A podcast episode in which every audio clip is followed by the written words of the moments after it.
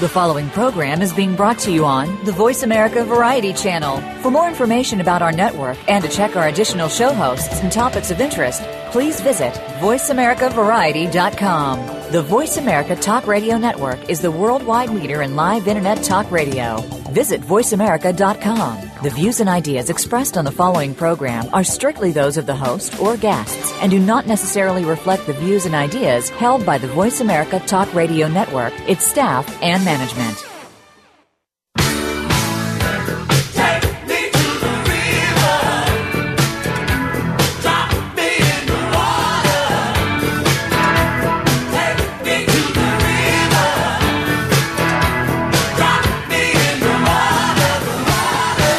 Welcome to Moyer's Environmental Dialogues, Ocean River Shields of Achilles, with your host, Dr. Rob Moyer. Find out what others are doing and what you can do to create a greener and blue planet Earth. Now, here's Dr. Rob Moyer.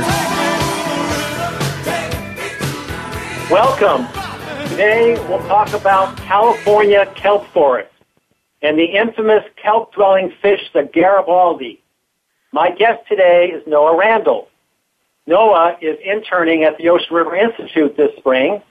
She graduated from Cambridge Rindge and Latin uh, last spring. That's the local high school. And Noah plans is will be attending Smith College in the fall. Hello, Noah. Hi, Rob. Hi. Uh, Noah, I, you know, we got a lot of snow around here. It's it's still February, and we've had a bit of uh, blizzarding around here.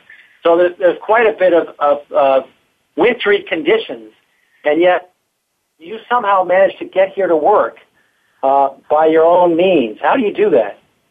Well, I have a pretty trusty bicycle um, that that works fairly well. No, you ride a bicycle and four feet of snow. It's like going by Mount Rainier out there and stuff.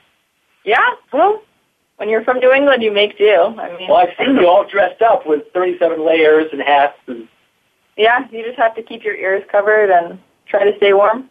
And, and what do you have to watch out for? Like ice patches and polar bears? And... yeah, sounds about right. so um, it's really great to have you interning here at the Ocean River Institute. And I was impressed by your application that you have actually been out on the ocean. And few people have really seen, had, had the opportunity to see the land from the sea as opposed to just standing on a beach and looking out. So I think that's a really neat perspective uh, and it gives you a good perspective on ocean conservation. Uh, how did you first go to sea, or how did you get out there? Yeah, so um, a couple summers ago, I had the opportunity to be on a Sea Education Association um, program for high school students. So there are about 18 students, um, and we uh, went to California on the coast and um, got in a ship and sailed around. So, what was the name of the ship? Uh, it was called the Robert C. Seamans. Wow, lucky you. So it had like two masts and sails and. Yeah, it had I think three masts actually. Oh my gosh. Yeah. Wow. Huge steering wheel. So what was that like out in the ocean with a sailboat? Tell us about the boat. Yeah, so um, the Robert C. Seamans is a pretty big ship. It's called a tall ship. Um, it's about 134.5 feet long, um, with a lot, a lot of sails. Um, so and each one has its own purpose. So depending on where you're trying to go, you should be, and depending on the conditions, you have to use different sails. Um, sometimes you don't even put them, pull them all the way up to full mast. You just put them to half mast. So um, I had to learn about like the lines um, that are used to pull up and down each uh, sail, and then also how important it was that everyone works together um, because they're really heavy sails. Yeah. I mean, they're huge. Uh, so you have to make sure that everyone's pulling at the same time and the same direction. Yeah. And you make sure you know what the line goes to before you uncleat it. Right, because otherwise you're making yourself a lot of extra work. Yeah, well, yeah. so there were no disasters. It was a good sail. No, luckily we it was pretty smooth. Clear sailing. Yeah. Um, and uh, so what was it like living on the boat? So how many were you? Yeah. So we were about 18 students, and then um, for uh, each set of, so we were broken up into watches. So um, each watch had about six students. So there were three watches, um, and each watch was assigned a mate. So that was the person who was pretty much in charge of running ship at the time that you were on watch. And then you had a scientist um, who helped you like lead experiments on the ship, and then a couple of um, crew members. So maybe let's say three crew members per. There were probably like 40 people or so on the ship. Yeah. So it was right. And so you just work nine to five and then go to bed and stuff. Mm, if only we had some pretty uh, crazy shifts. Like um, depending on what time it was, you had either a four or a seven-hour shift. So um, the dawn Daytime, watch, yeah, the dawn watch. the dawn watch was from 3 a.m. or 0300 to 0700. You get to watch the sunrise. Um, but if you work the morning shift, then it's from 0700 to, um, I guess, yeah, like one in 1300. Yeah, yeah. So depending on what time. So you have to do two all the two half day shifts. Right. The morning shift, the afternoon shift, And then until like seven p.m. yeah, And then someone comes up and stands watch from seven to 12. twelve, and then or eleven, and then, Yeah. and then eleven to three or Right, something. right.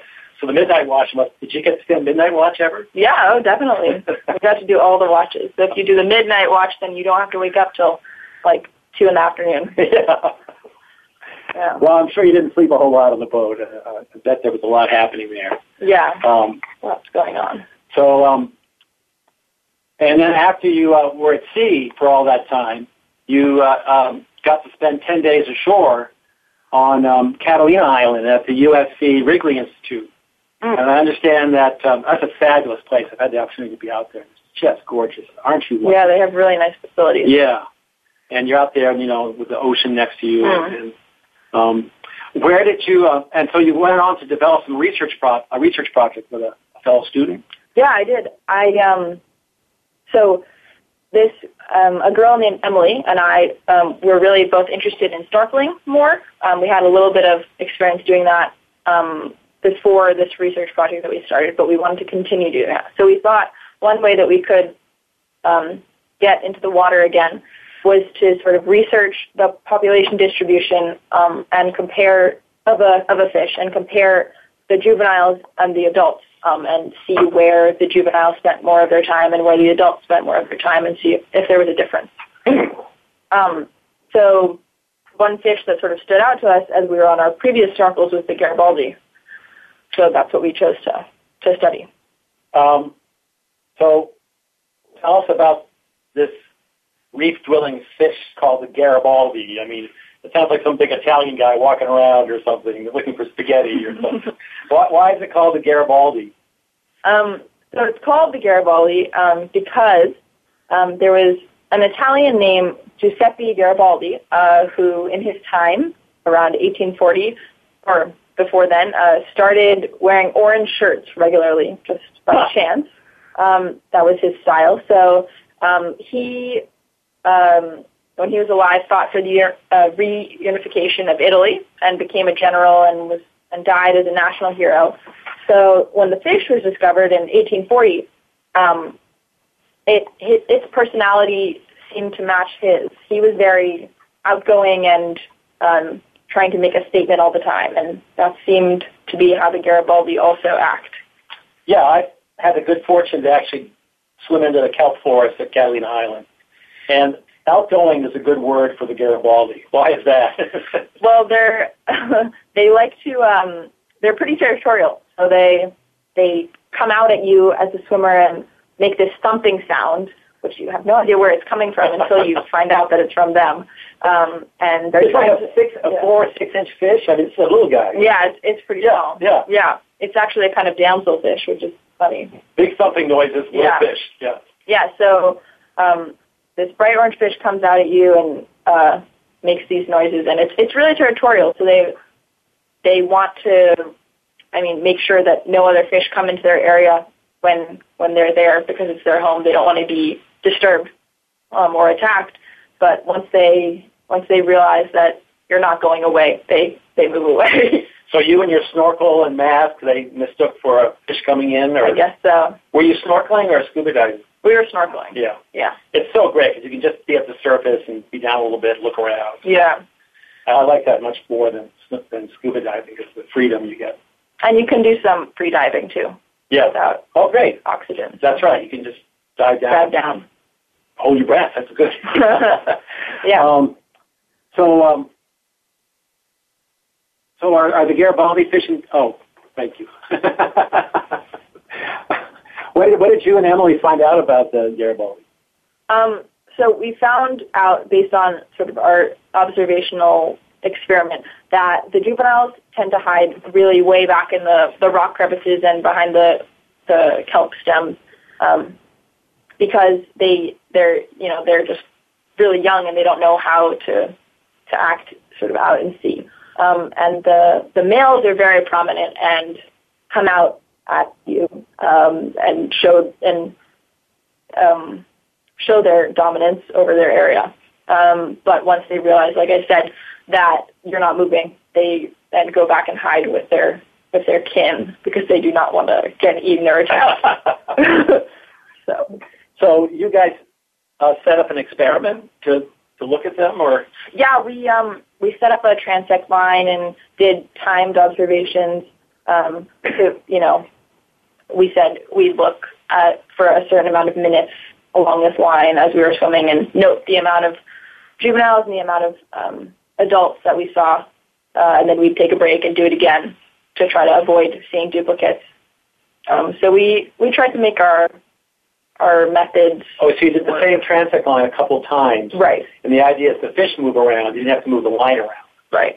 Yeah. And then we also we were trying to see if there was if they spent more time near the the rock wall or out in open waters. So we had another transect or the transect line divided these. So we counted the amount of fish near the rock wall and the amount of fish in the open water, um, so we could get a sense. So where do you find more more adult Garibaldis? So um, you find more of all the Garibaldi near the rock wall, but all of them, by the, yeah. right. But once in a while, you get a um, Garibaldi going out into the open water. And that's just an adult who's right. being territorial, or right, or just being wayward and setting out where we shouldn't be, or something. yeah, yeah, yeah. Um, so what was the? I'd like to talk a few more minutes about Garibaldi. It's cool mm. what you did there with the research we got. So what did you guys find? Um, so well, you guys you told me what you found. They, they behaved the way they were supposed yeah, to. Yeah, they behaved the way they were supposed to, which was, I guess, good. It was expected. Um, so, but but I can talk more sort of about what we were doing on Catalina. Yeah, that'd be great. Um, yeah, so when we weren't in the water doing this research, we also were having some instructional periods by some of the scientists that were on the ship um, who know a lot of, about marine biology because they're professors um, or they or graduate students. Um, so we got to have, you know, um, we went on field trips to like look at these shrimp that were in near the mud flat and um, of the the ghost crabs that come out ghost of the crabs. that come out of the mud with their huge huge pincers on one arm and nothing almost on the other. that was pretty cool. Um, and what else did we look at? Oh, we did some. We looked in quadrats of the along the coast, so to count the number of anemones and kelp sort of so that we were seeing. There are different kind of bottoms that you put quadrants into, like rocky bottoms and kelpy bottoms, or yeah. So we were doing it on the on the shore, yeah. um, but in the intertidal zone. Right in the intertidal zone. Yeah. So depending if you're in the splash zone or right. closer towards the water. If you're looking for sea urchins, they're going to be below the splash. Right. They're going to be right. So. So how are the sea urchins doing? Got a lot of sea urchins, or are they getting eaten by other things? Um, there are quite a few, but um, the sea otters are are ah. doing their job. Yeah. The sea otters like the sea urchins. Right. The sea otters like the sea urchins, and that was sort of a problem earlier on. Um, that uh, in back in history, I don't remember exactly when, but a lot of the otters were being killed off, and as a result, because um, people were using their pelts, they wanted to sell the pelts um, or trade them. So once the sea otter population declined enough, the sea urchin population was able to grow more because there was nothing keeping it in check. So, and sea urchins love kelp, um, so the a lot of the kelp was going away from this kelp forest. Right, too many sea urchins, less kelp. Right. But then the otters came back. Right. I think some the or they have been coming back slowly. They have been coming back. I think some were reintroduced, and other ones that were there um, were are now you know breeding with with the introduced ones, so the population is growing. That's great. Did yeah. you actually see a sea otter? We didn't see any sea otters. Oh well, when we were when we were at sea, we saw some sea otters, not near the shore, but When you're out on the Robert Seamans, Right. you're offshore, and um, there were a few out there. and what were they lounging or were they moving? they were on their backs, They were on their as they as they tend to be. Did you see them thumping a, a sea urchin or something with it? They had a piece of kelp. They had a piece of kelp in their Yeah. back. They're lying on their back with a piece of kelp. Yes, yes. About how many, do you think? Oh, we probably saw only two Yeah, while we were out there, but all of two. That's great. yeah, Yeah, yeah. You know? It's still a lot. that's, that's great. yeah. Okay, we're going to take a short break, and then when we come back, we're going to talk more about the ecology of the kelp forest that you got to experience. Mm, sounds good. Don't know why, nothing I gotta do. All the trouble you put me through. Take my money, my cigarettes. Streaming live. The leader in Internet talk radio. VoiceAmerica.com.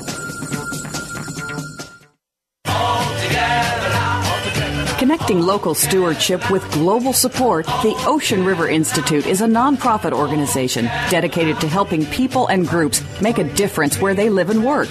We believe that many environmental issues can best be addressed by people taking action in their own communities and regions. It's not the large national entities, but the small, localized, or newly formed groups that often need help to achieve their goals. That's where the Ocean River Institute comes in.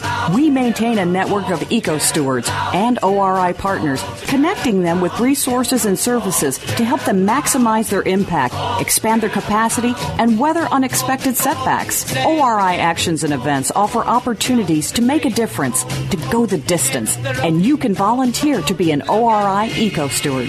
To discover more, visit us online at www.oceanriver.org. That's www.oceanriver.org.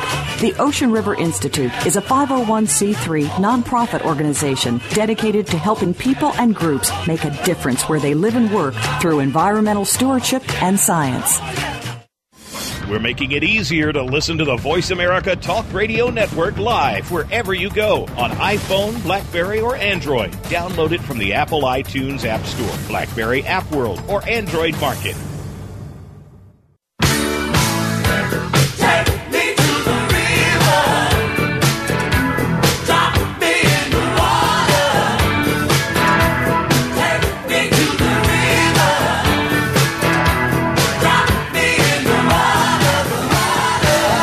Listening to Moyer's Environmental Dialogues. To participate in today's discussion, you're welcome to call into the program at 1 472 5788. Again, that's 1 472 5788. You can also send an email to rob at oceanriver.org. Now, back to Dr. Rob Moyer.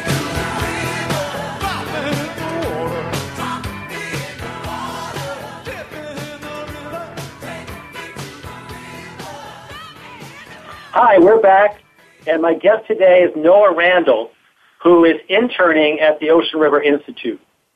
Um, and if you'd like to uh, learn more about what we're doing, please visit our website at www.oceanriver.org. Ocean River is one word, .org.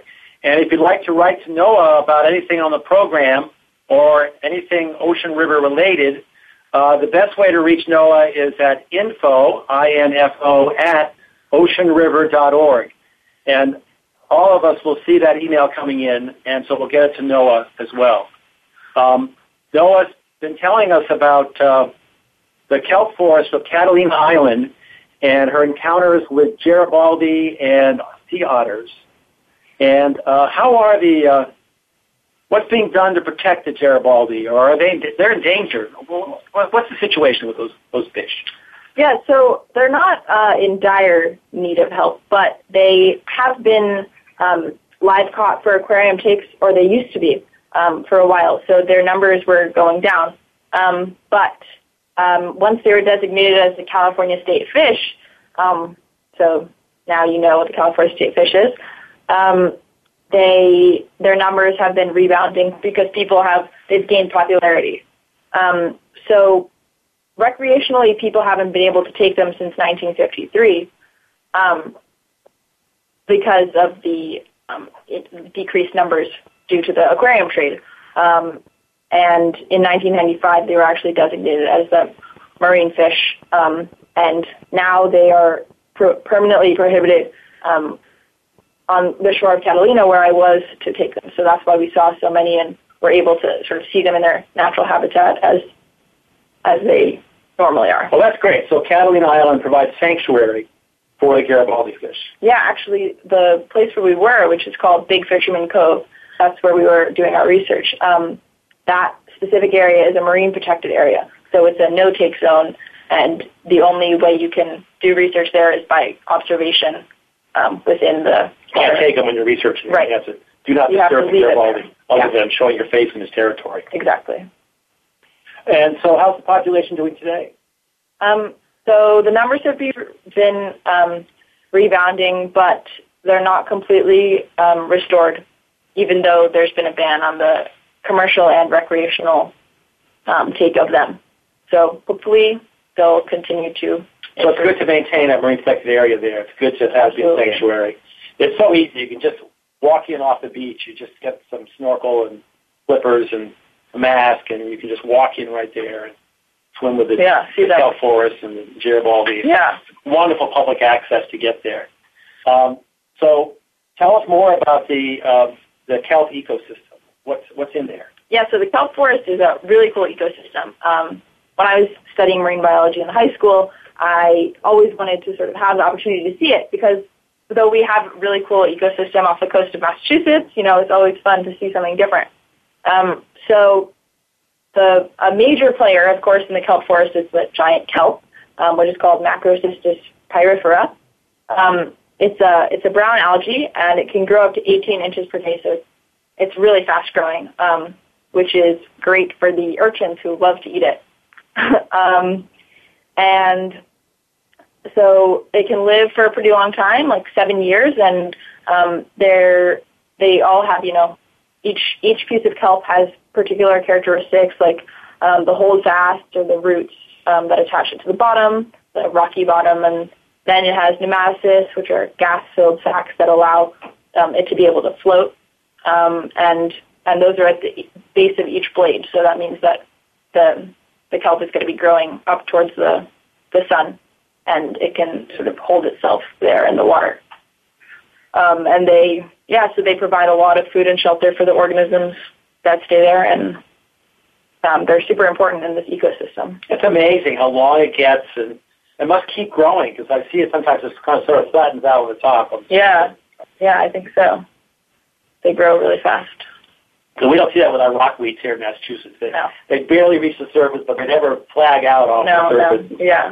They're hardly the surface area of these kelp things. Yeah. And, and there are other algae in there, like brown algae, and and uh, uh, what are some of the um, what are some of the fish besides the Garibaldi? Yeah, so there are a lot of pretty cool fish. One that I thought was really interesting was the sheephead, which is actually a sequential hermaphrodite. So that means they start as uh, they all start as female. They're born female, and then um, at a certain point in their life, they go through a sex change and become male. Um, How can you tell when they change? so the females are completely pink or red, um, and then when they become male, the back and the front um, turn black, and the middle stays red. So those are pretty interesting. So when you're swimming, you see both all red ones and black and red ones, yes, and so then you know you've got male and female right. Right. sheephead. And those are pretty big fish too. They're pretty beefy. Um, so those were cool to see. And then you have a lot of smaller ones that um, smaller fish that go in and out um, in the kelp. So the kelp bass, which looks a lot like kelp, um, according to its name, um, and the giant kelp fish, which is another kind of fish that looks similar to kelp, but it has slightly different coloring. Um, I think it, that one's slightly more brown. Mm. Um, and there are a couple others, like the opal eye has a, I think it has a white dot um, on its lower section. Um, and there's half moon and halibut, and then there are some other really really small ones that are about like three inches long or so. So the blacksmith and the rock wrasse and the senorita are all um, fish that are really common around that area, but they're sometimes harder to see because they're super small. So um, those are really cool, and I saw a lot of different ones of those. Oh, that's great. Um, but there's also one called the giant black sea bass.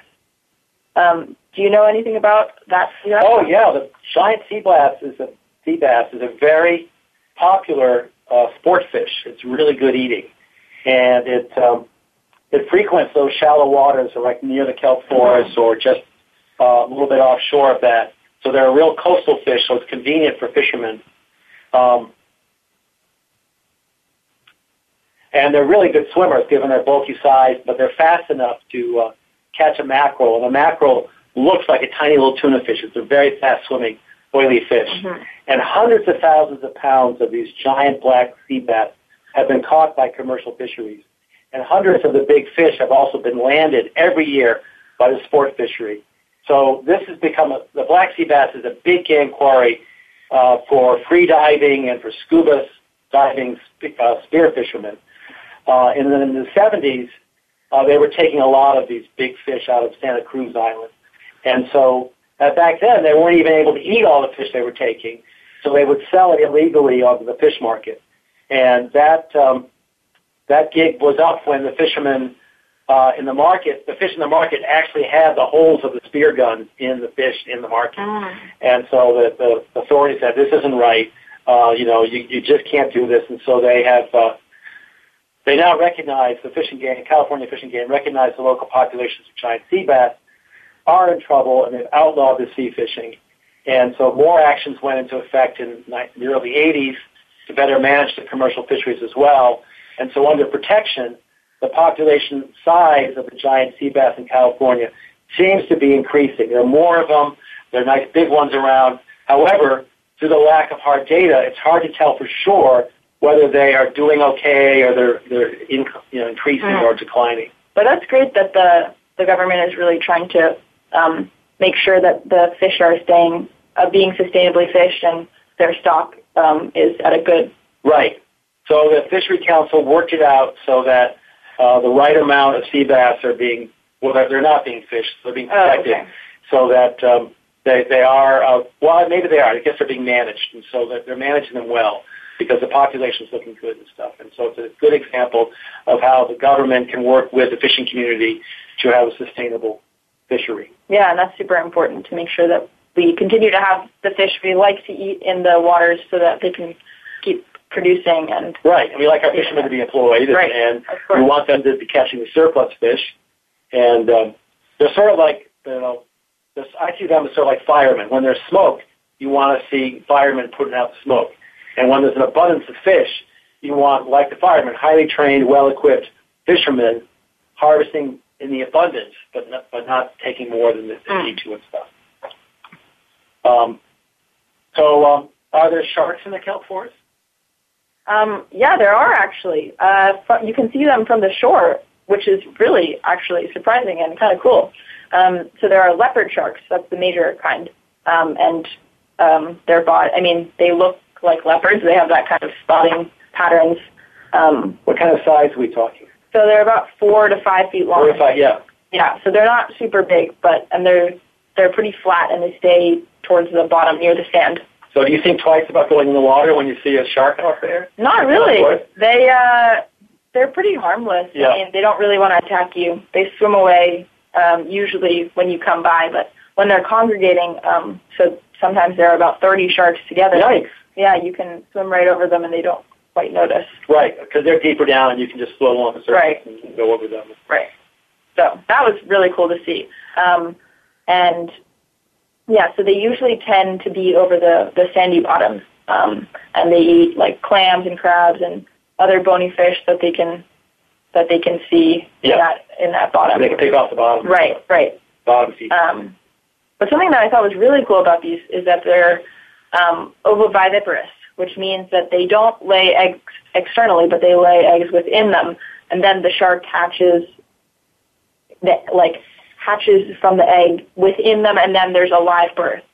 So that, because they're not nourished by the the mother, they're nourished by the yolk of the egg, but they're still born Right. alive, which is right.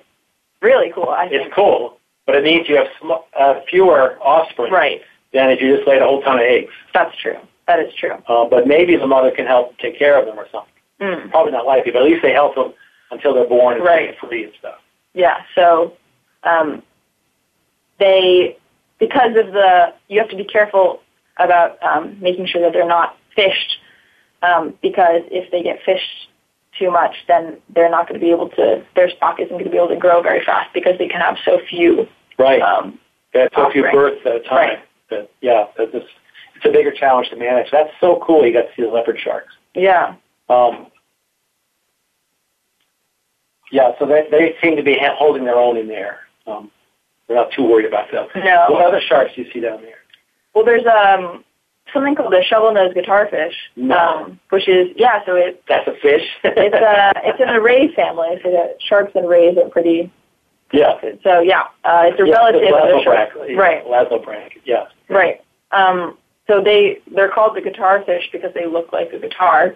Um, their They head, flatten. right, their head and body is like the where you'd play the guitar, and then the The neck is the neck is the tail. I guess. Yeah. the So wrist on that. do you? what do you know about them? Um, what do I know about them? well, like you said, they're, it's really cool that they are, um, you know, they're compressed from the belly to the back, and that the uh, shovel nose is um, it matches the, the the sandy bottom, where it's olive to dark and it's sandy brown, black back colors. Mm. So, so it camouflages right into the sea floor with a, a sandy kind of bottom. And then to reduce the intake of sand, the guitarfish does not breathe in water through its mouth on the bottom side, but instead it takes in water through spiracles on in holes on the top. Oh, right head. near its eyes. Yeah, yeah. So it's like over gills, and then it, well, then the, the water's pulled over their gills and comes out through the gill opening. So they're able to really sit in the sand and um, inhale the water through the behind their eyes. Right. You know? And um, so they will. They'll bury themselves in the sand, ready to ambush their prey at in the daytime, and then at night they cruise around and grab things that don't see so well in the dark. I guess. Mm. So uh, the name, um, the, the Latin name, the genus name is means shark ray, and that's because they're flattened like a ray, but they have the dorsal, the back fins like a, and the tail like a shark. So Mm. it's the worst of both worlds for the fish there. Yeah, I was guessing. And they're considered to be, oh, we like to say that the old guitar fish has been playing it flat for over a 100 million years. yuck, yuck, yuck.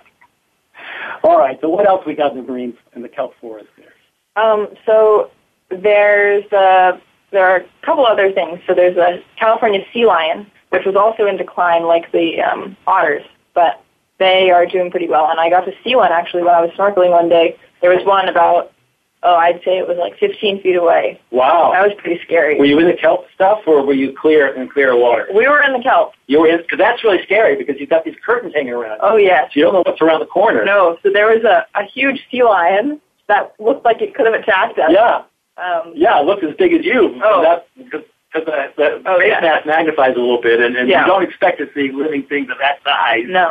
in Yeah. the water. And if you're in this area, you don't know what it could So do. who swam way faster? we sort of chased each other. It worked out. Both went out. Yeah. Um, so those were pretty cool to see. kind of blackish. Um, they're more uh, gray. Oh, great. Yeah, Huh. I think gray and spotty, Yeah, kind of. Yeah, kind of speckled. And, right. Um, so those were really cool. And some other things that you can kind of see near the rock wall um, is a spiny lobster. Um, so we saw probably, I think there was one day where we saw five when we were snorkeling. Um, so they like to hide underneath the rocks and come crawl out a little bit to get some food and then crawl back in. I'm told you have to watch out that there may be a moray eel that's adopted the spiny lobster, and so go to grab the spiny lobster, you may have a moray eel hanging Oh, on no. your wrist or something. Oh, Yeah, yeah. but you guys weren't interested in picking up the Yeah. spinies. I think somebody, yeah, there weren't, the ones we picked up didn't have eels attached. to them. yeah, you didn't come attached with an eel. Lucky Right. you. Yeah.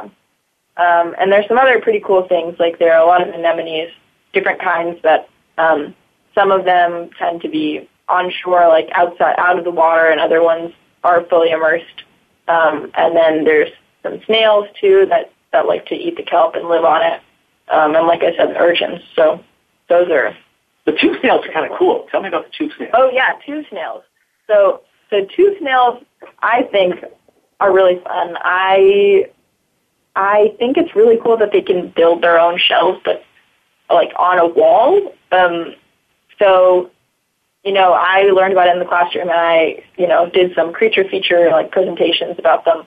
Um, but you know, seeing them be able to touch them for the first time was really incredible, and nobody else thought they were really cool because you know they're just these little snails coming out of a shell. Well, tell us about it. They're not like periwinkles. They're No. different. So yeah, so they um, they build a shell and then um, attach it to the wall, and they're pretty. I mean, they're not huge, but they're about maybe an inch, two inches Yeah. um, in diameter, uh, and they have this these feathery these feathery parts that that stick out from the their center tube, I guess you could say. Um, so the mouth is in the middle, and then the feathers they extend out like in a plume, and then they use it to um, bring food into their mouth. Um, so they so as the the water moves around them, they can catch food with these feathers. Um, they're, they're sort of like really pretty plumed barnacles. yeah, You know, because they're they're well attached to the rocky substrate, right. and then they have these gorgeous plume tentacle things. Yeah, and there are a lot of different kinds of tube snails too. That depending on um, what kind it is, they have different colored plumes. Like I think the Christmas tree snails are what they're called. Those are related, um, and they, like their name, are look like Christmas trees. Some of them are green, some of them are red, Oh, cool. and they're very decorative. Yeah. And so, do they tend to close up when you come by, and you have to wait for them to open, or they tend to ignore you? Or, Um, yeah. So if you try to touch them, they close up because they don't want their mouths to be Right. you know, disturbed. Um, but if you wait long enough, they'll they'll open back up again because they want to eat. Um, yeah. So and also they so they eat through this center hole, and they also are um, they spawn through it. So their gametes are released through this same opening um, when it's time to do that spawning. Yeah. So those are Very cool. So there's a whole myriad of different critters that make the kelp forest their home. Yeah, and that's what's it's super important that you know all these creatures like ha- live in their own little niches within this kelp forest, and they all have their own role. Um, but uh, you know, if you're missing one or one is in decline, then it affects all the others around it. That's just a phenomenal. That's so good that you got to swim in the kelp forest and experience that that ecosystem. Yeah. Uh, we're going to take a short break, and when we come back, we're going to talk more about what you're doing today at the Ocean River Institute and some of the campaigns you're working on, um, stuff like that. So we'll be right back after this break.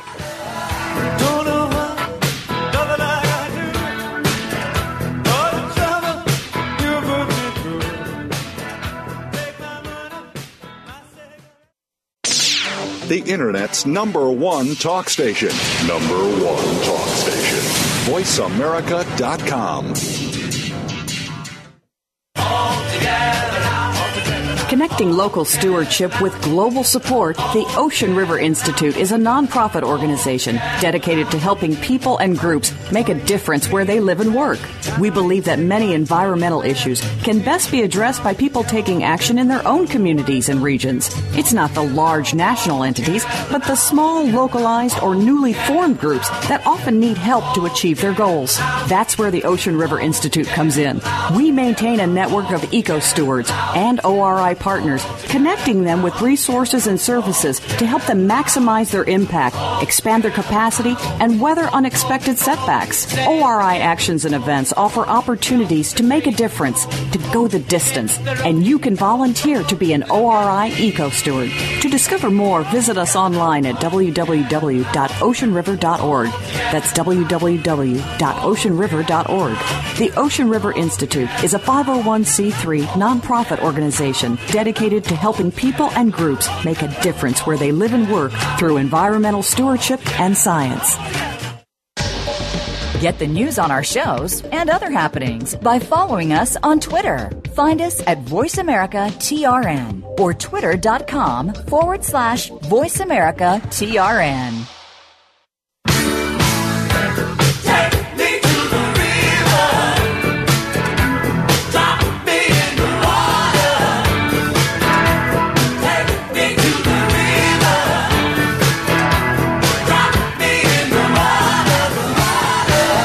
listening to Moir's Environmental Dialogues. To participate in today's discussion, you're welcome to call into the program at 1 408 472 5788. Again, that's 1 472 5788. You can also send an email to rob at oceanriver.org. Now, back to Dr. Rob Moyer.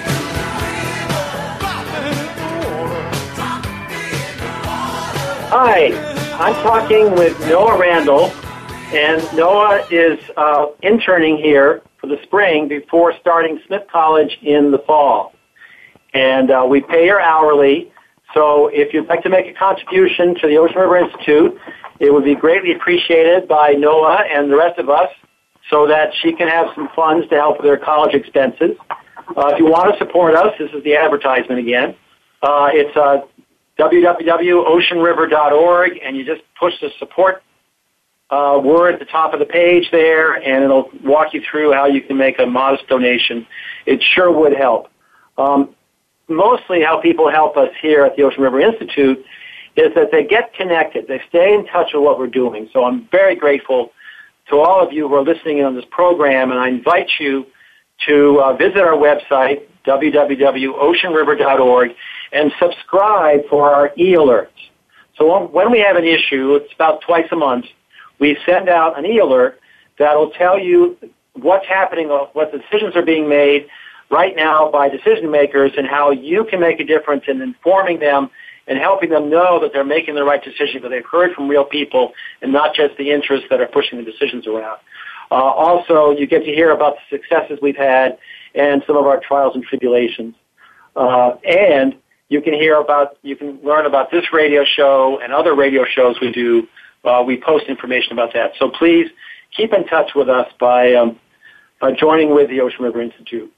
Um, Noah, uh, as an intern, uh, there are several different things you do here, and, and you, we've got it set up so you're able to just come in and pick up on something because there are a number of projects you're working on. And uh, one project is that uh, the other day I had a conversation with Wolcott Henry, who lives down in Jupiter, Florida. And Wool was saying that there are all these sharks seen off of the coast there, uh, and apparently it's a great area for sharks. Sharks, there's a reef off there that uh, is world famous for the amount of limestone that it has there, the very calcareous, full of shells limestone.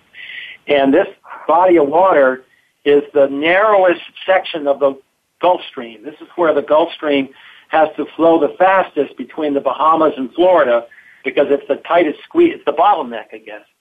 And uh, so Wool was saying, wouldn't it be great if we could have a sanctuary for the sharks so that when there's a big group of sharks out there, the uh, commercial and recreational fishermen just don't go out and harvest them, but that they can have sanctuary for that moment that they're off the shore there. Mm. And and so um, you've been uh, researching that, and uh, tell us what stuff you learned about that this concept of the shark sanctuary. Yeah, so this would be in the area um, of the Straits of Florida, which is what Rob was talking about. So it's a pretty unique, unique um, habitat um, because you have the Gulf Stream flowing so quickly and these um, two sort of um, the continental shelf, uh, you know, narrow is pretty narrow. Uh, the where the shelf drops off between the two shelves, it's really narrow. So you have some. So the Bahamas are actually off the continental shelf. And so there's some pretty deep water right, Right. there. Yeah. yeah, Who knew? But yeah. Yeah, so there are some like off the Florida, way off the Florida coast, um, past the continental shelf. There's some deep sea corals, um, which are doing pretty well, and they have, you know, they rely on a lot of the the zooplankton that's um, moving through the Gulf Stream. But um, closer to the coast, Well, wait, how are deep sea coral different from brain coral or elkhorn coral? well, they take um because they they take a super long time to um, they take a super long time to grow because they're actually outside of the um, photic zone. So they Below the, Right. the light goes. So they're Right. in the dark, those poor dudes. Yeah, so they have to catch So- all their food. No zooxanthellae for them, right? Right. Yeah. Right. so they they can't photosynthesize, like Right. you said. So they have chemicals and they grab stuff, hmm and consequently they grow wicked slowly. They grow wicked slowly. Yeah. Yeah. So, So that's cool. So this this is this will be the area that would include. Yeah.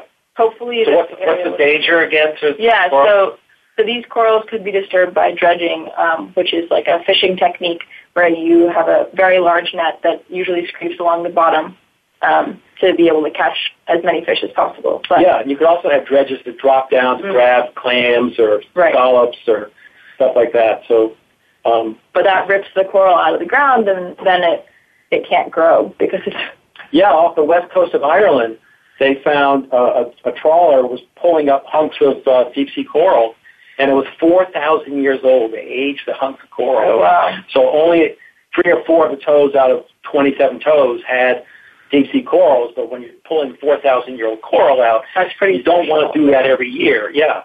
So um, this is great. What are the sharks that they found out there? Yeah, so the the sharks are the lemon shark and the sandbar shark. Those are the two sharks that are mostly doing the. They're congregating together, um, you know, off the coast near Jupiter, sort of all the way down towards Palm Beach.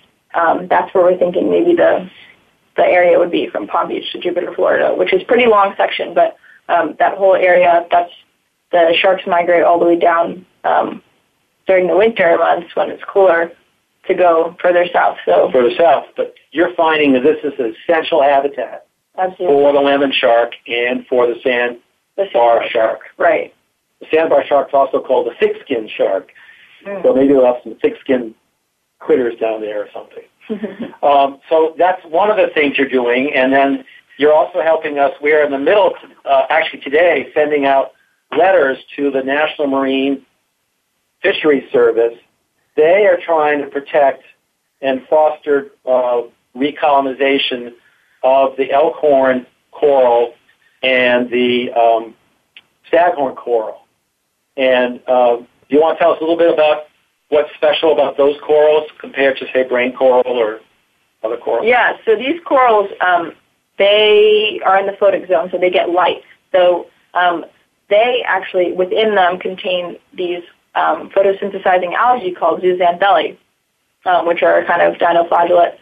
And um, so these um, photosynthesizing algae create use the sunlight to create energy that the coral can actually use and doesn't need to you know it doesn't need to catch its own its own um, food. So it can use the food that's generated within it. Um, so um, it's it's super important that the water clarity in the area where they live is is good quality um, so that the algae can photosynthesize to the maximum um, potential that they have. Um, because if the water is foggy, then they can't get as much light as they would normally get, and then the coral doesn't get as much food as it would need. They don't want to live in soup because they're not going to catch the critters and stuff in the soup. Right, They want clear water to get maximum sunlight. right. Especially the, the elkhorn is flattened out like fan like you were Mhm. saying, and they're different browns, and, and then the staghorn corals are more like pencil or rods that are like up to an inch thick and stuff. Yeah, And and so uh, National Marine Science Foundation, no, yeah, National Marine Fisheries Service is um, trying to address climate change issues to save elkhorn and staghorn coral. And they're saying, look, guys, for this these corals to prosper, you need to have um, clear water. So we don't want carbon in the atmosphere. We we want to set the level at 350, back push it back from 400 something to 350 parts per million of carbon of carbon in the atmosphere.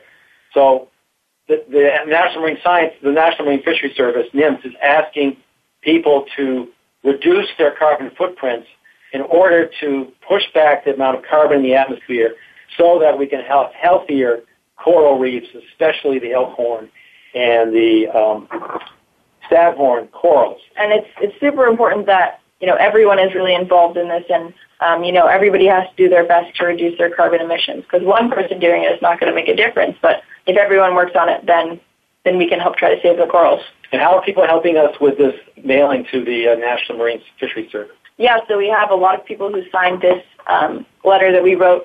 Um, so I think we have about over 3,000 signatures. Um, so hopefully that will convince the, you know, the National Marine Fisheries Service that they're they're doing the right thing. And where are the letters coming from? they're coming from all over the United States, so and um, in other parts of the world as well. Right. I mean, we were glad to see people from the U.S. Virgin Islands, Puerto Rico. These are, you know, Elkhorn, Staghorn, Coral Reef, big places. Yeah. And citizens of those American territories are writing in, as well as every state. I mean, I saw Wyoming and South Dakota and Iowa. They're all writing in saying we care about deep sea, about uh, elkhorn corals and staghorn corals, and we want uh, NMFS to set the parts per million for carbon at 350. hmm And so you've been working hard to organize everyone's comments, right? What have Right. you done to their comments? Yeah, I mean, it's I think important to you know they they want to say something about the coral, but sometimes if it's if it's not um, worded in a way that that's clear, uh, it's a little bit distracting. So I've been working on um, clarifying the comments and organizing the people's names so that um, they're organized by state, so we can see sort of where where the most um, people who care about these issues are coming from, and and that it's sort of from all over. That's exactly right. And some of our letters go to congressmen and senators and representatives, and they like to know who in their district has written. So you're good to put it into the order of state and district so that people can see, and they can also see who the neighbors are and who Right. other, you know, other people in the area. Uh, in the case of NMFS, they just want to see good distribution, so you make it easy for them that way. And um, we're unusual because not only will we send them an electronic copy, we will print out a paper copy. And so it's quite a lot of pages, isn't it? It's like, yes, it's like it's probably over a hundred pages. over 100 pages, time. back to back. And, um, well, of course, yeah, and uh, we use small fonts so that we can get as many names. So it's like the two columns, so it's like reading a newspaper. Mm-hmm. Uh, but the idea is to have a paper copy in the decision maker's office so that other people in the vicinity can poke through it and see comments from the most unexpected places. I mean, who knew someone in Montana cares about writing about Yeah. elkhorn? The wrong different kind of elk they have up there, but they're going for the elkhorn corals. Yeah, and it makes a statement if you you know if you have that piece of you that huge chunk of tree in your office, you know, saying this matters. Um, you know, Yeah. people will see it and they'll notice it, and maybe they'll do something about it. Exactly. And it makes it easier for the decision makers to say, look, I got to decide this way because 3,000 people from every single state and three territories are calling for it.